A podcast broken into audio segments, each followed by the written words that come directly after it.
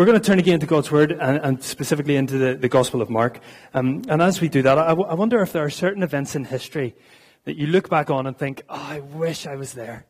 I wish I was there for that moment. Maybe it was a significant moment in the life of your family or, or wider than that, just in general world history. And you look back and think, wouldn't it have been just incredible to stand in that place in that time for that season? Uh, and for Christians here, I, I wonder if you read through or hear stories from God's Word and think, I wish I'd been there. I, I just wish I'd been, maybe not involved in the story, but just there to watch. I wish I'd been there as you think about the splitting of the Red Sea or the walls of Jericho coming tumbling down or uh, Solomon's great temple being opened and celebrated and consecrated, uh, Daniel emerging from the lion's den that morning, or Nehemiah and Nehemiah's generation rebuilding those walls and celebrating God's faithfulness. So many stories. I wonder if you look back through the Old Testament and think, oh, I wish I was there. Uh, and then we get to the New Testament, uh, not to mention all the prophets and writings that, that, that I've skipped over. But we get to the New Testament and see Jesus walking on this planet and we see the record of things he did and said, the people he interacted with, and I wonder are there things that you think, I wish I was there? Uh, and particularly, I wonder are there some of the occasions where Jesus demonstrates some kind of physical, visible, miraculous demonstration of his power? And you think, oh, I wish I was there to have witnessed that.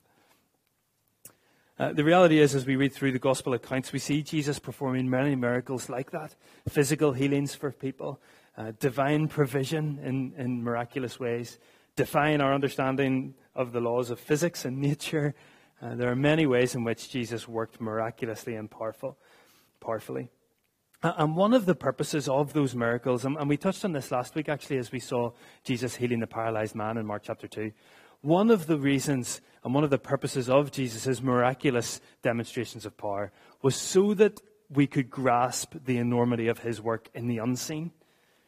So, he was able to do miraculous things in the seen, physical, natural world.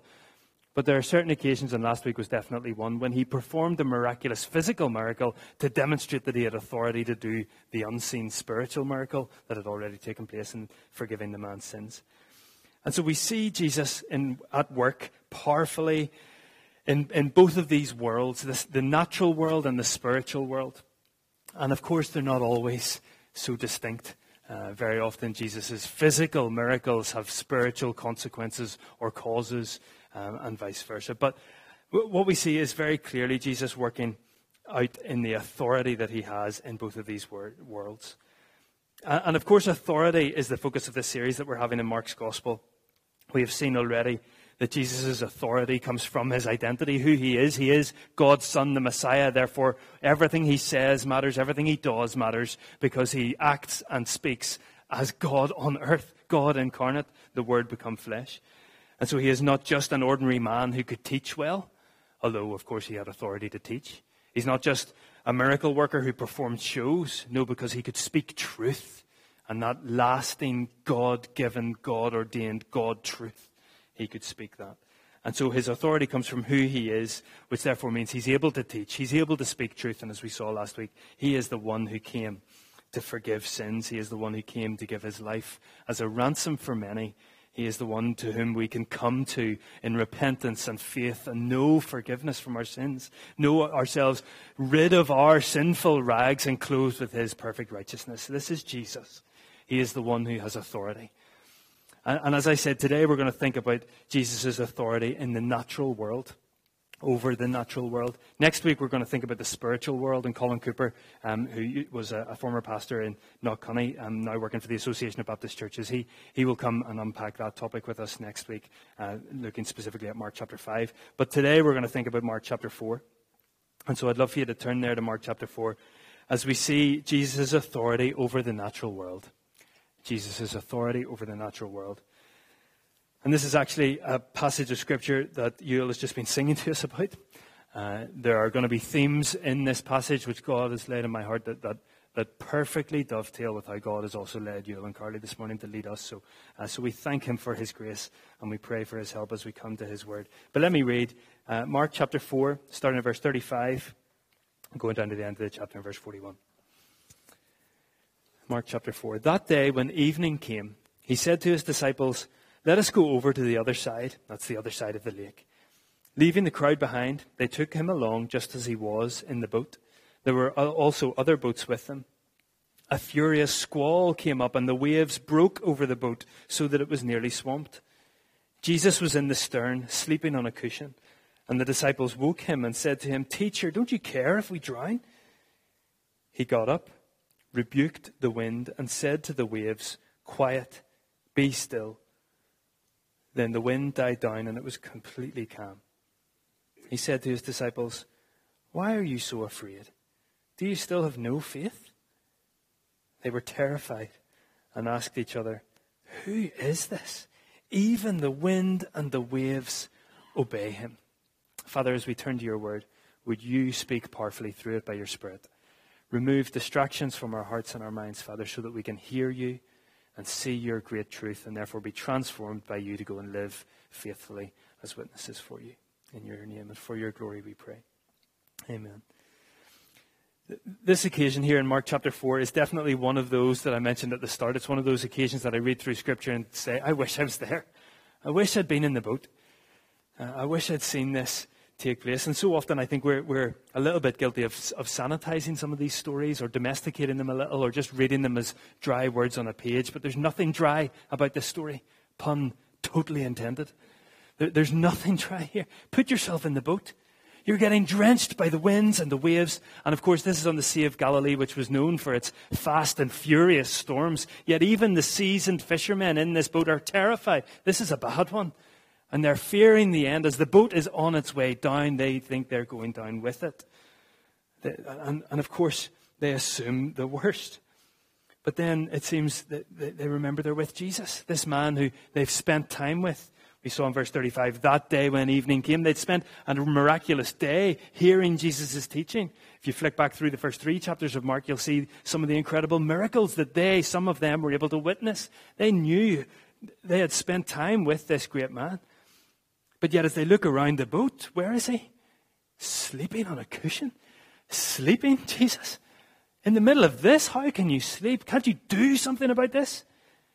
Don't you care if we drown? The ESV actually renders that phrase Don't you care that we are perishing? Active tense, present active. We are in the midst of perishing, Jesus, and don't you care?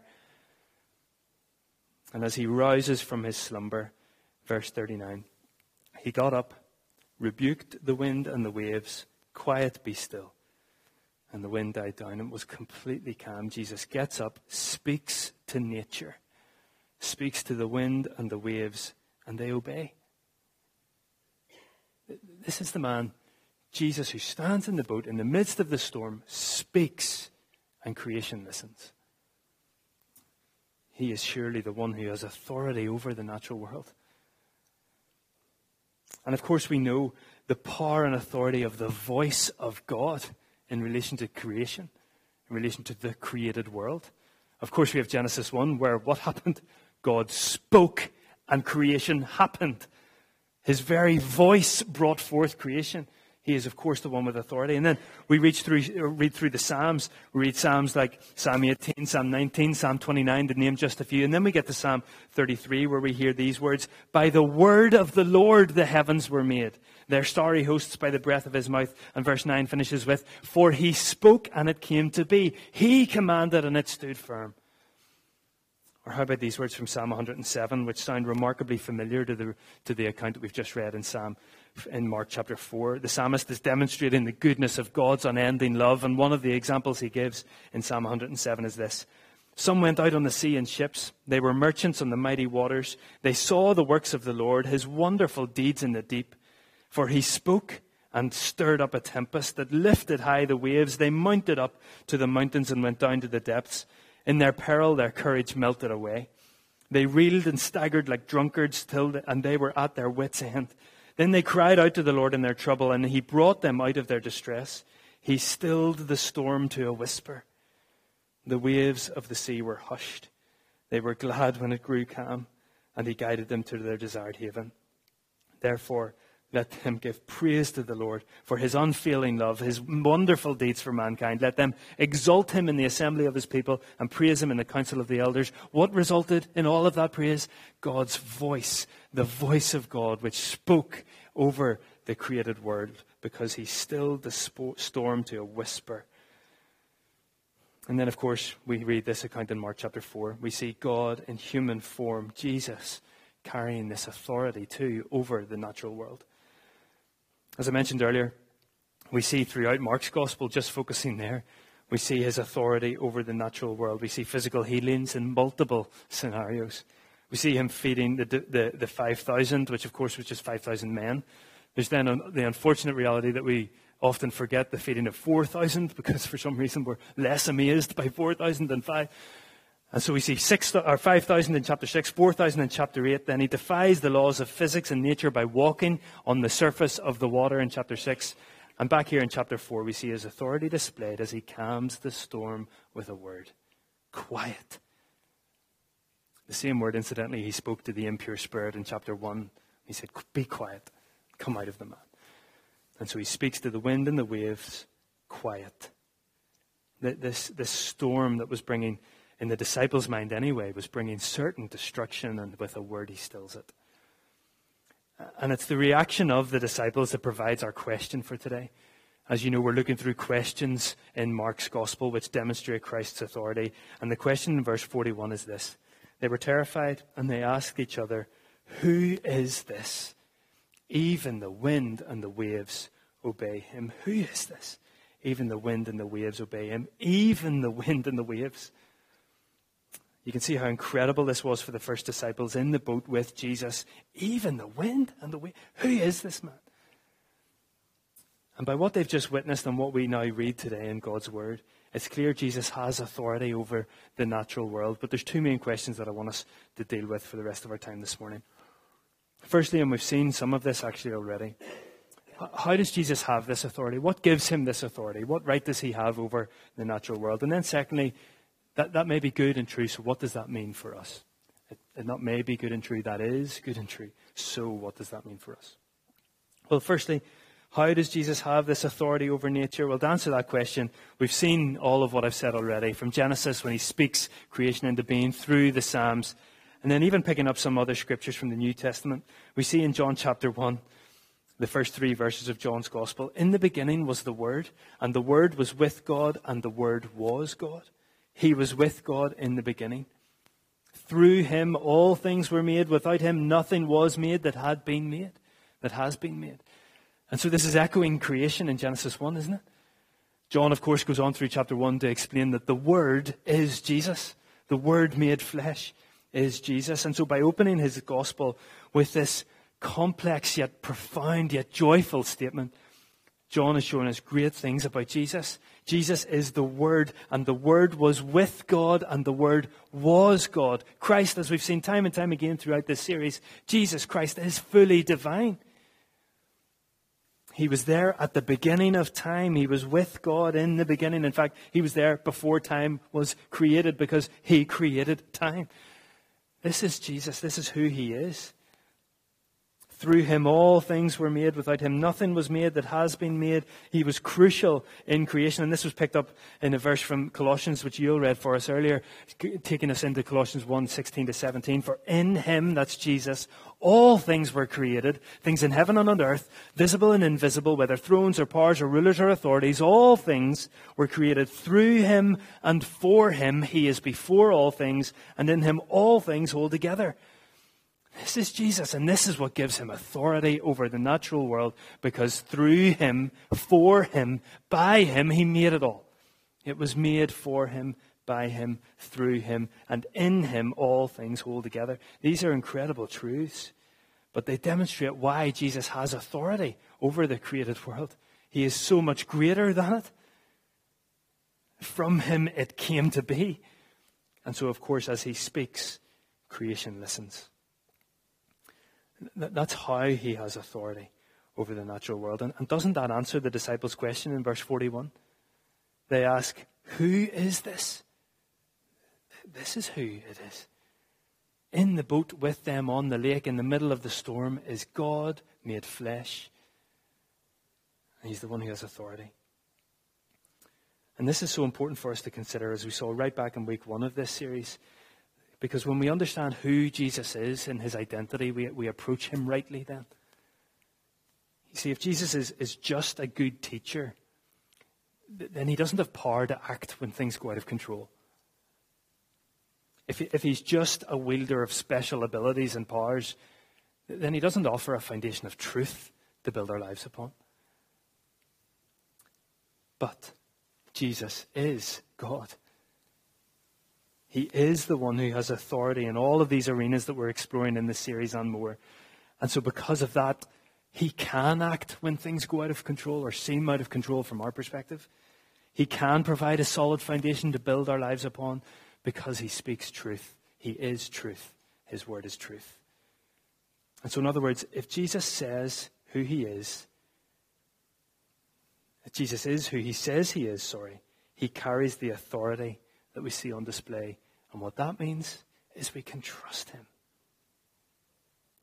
So, because Jesus has authority in all of these ways, and today thinking about over the, the natural world, we can trust him. So, how does he have this authority? Well, he has it because he made it. He made creation. And why does that matter? Well, it matters because it means that we can trust. It means that we can trust.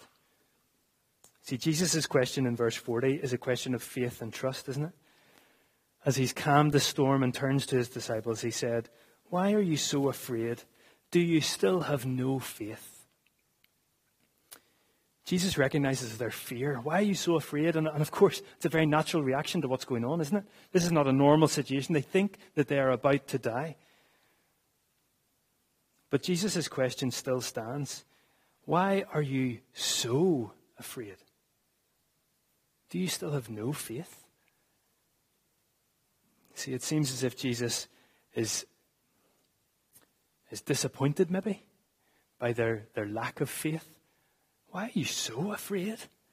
Do you still have no faith? After all that you have seen already, all you've heard already, do you still have no faith? And the connection Jesus is making is clear that, that if they had faith in him, then they wouldn't have been so consumed by fear. If they'd had faith in Jesus, they would have known him. They would have known that he has the ability to do something. They would have known that he is the one who has authority to do something. And so they wouldn't have needed to let their fear consume them. And so if the disciples had had faith, as Jesus questions, if they'd had faith in who he was and what he could do, then they wouldn't have been concerned by the fact that he was sleeping in the boat. They would have known that things would turn out just as He wanted them to, because He is the King of kings and the Lord of lords, and His will will be done. And so, therefore, they could trust, even in the midst of the storm, because of who was with them in the boat. Now, this, this does raise a question of, of faith and what faith is then. Uh, and what does it mean to have faith? And if I could summarize it in this way faith is not blindly hoping that things will work out okay. That, that's not faith. That's, that's hope. That's wishful thinking. That's, that's not faith in Jesus Christ. Faith in Christ is assuredly trusting that things will work out God's way. So faith isn't blindly hoping that things will work out okay. Faith is assuredly trusting that things will work out God's way. Whatever God's way is, we trust. Now, now, it may be possible to, to hear those truths, even to, to know that they are true, but to think that they're too good to be true for me. That that is pie in the sky stuff, Drew. That that's good in practice, but how do you live that out? Do you not know what I'm going through? And many of us have been in situations which, which could be described like this storm in Mark chapter 4. It feels like things are completely out of control. We are drowning, and it feels like Jesus is asleep, inactive, doing nothing, not providing any help that we would want, want him to. And so we're crying out to God, but it feels like nothing's happening. The waves keep coming, the wind keeps howling. And, and that's a hard place to be. Because when we perceive inactivity from God, and that's a very important clarification.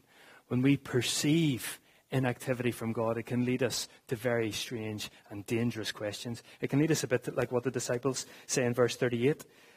When they see the storm and see Jesus asleep, Teacher, don't you care if we drown? Don't you care? The, storm that they're facing and the perceived inactivity of Jesus leads the disciples to question if he's even good. Don't you care that we drown?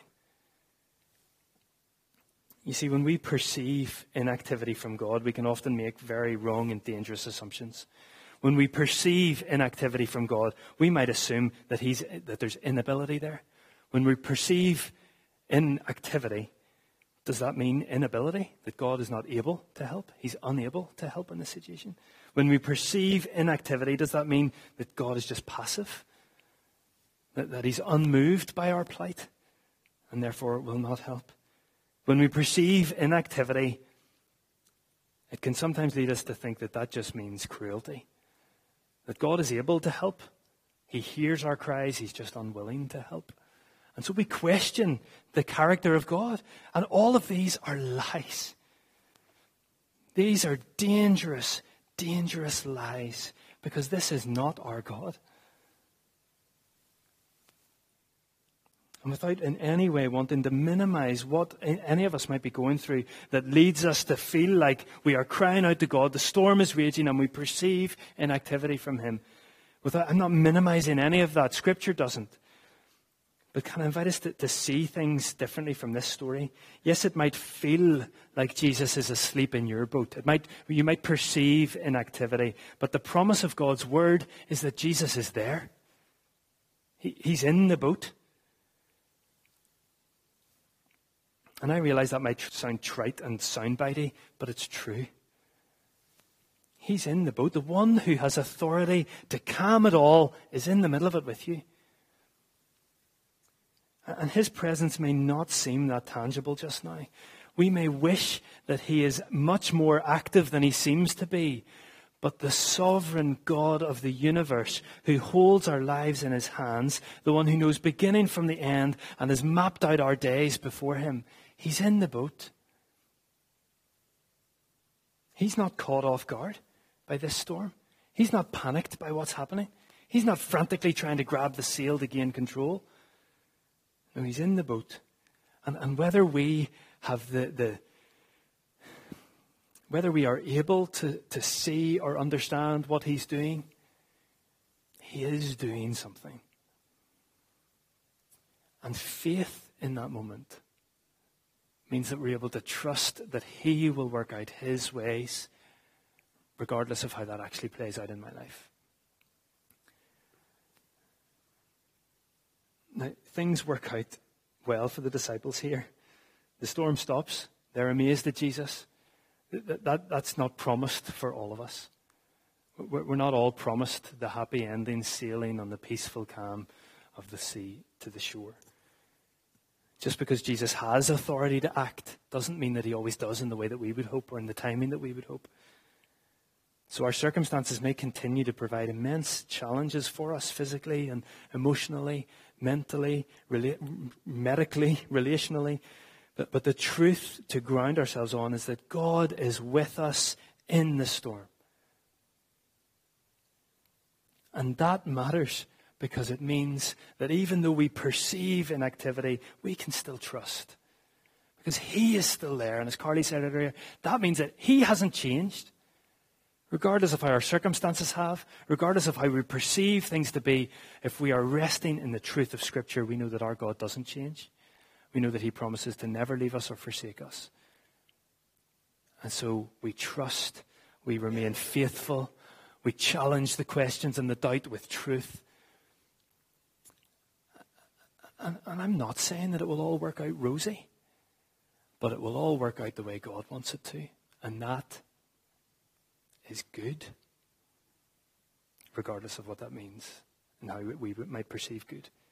God's plans are still to prosper. He has not forgotten us. He's with us through the fire and the flood, faithful forever. You're perfect in love. You are sovereign over us. And so Jesus' authority over the natural world can mean and does mean that there are times when he steps in miraculously to transform situations. And he is good in those times. His authority is still as strong, even if he doesn't act in the way we long him to. And the call of the call of Christ to follow him is to follow him regardless. To trust because he is working something out. And the something that he's working out is his plan. And his plan is good. Even if we don't see the goodness until we're on the eternal shore, his plan is good. And so, my plea with you is to keep trusting our good God. Jesus is the one who has authority over the natural world. And we see that played out for us in this scene in Mark 4. That's, we, it's clear. He speaks and it happens. How does he have that authority? Well, we see from all Scripture, he has that authority because he created it. He had that authority because through him and for him creation was made. And what does that mean? Well, because he has that authority, we are welcome to trust in every situation we find ourselves in. And I get it, that is much easier to say from here than it is to live out Monday to Saturday, but it is truth. It is God's truth. And so he is able to act, he has authority to act, and it can therefore be our joy and our privilege to surrender to his good arms, whatever the outcome may be. And so, how are we, how are we to respond to God's word today?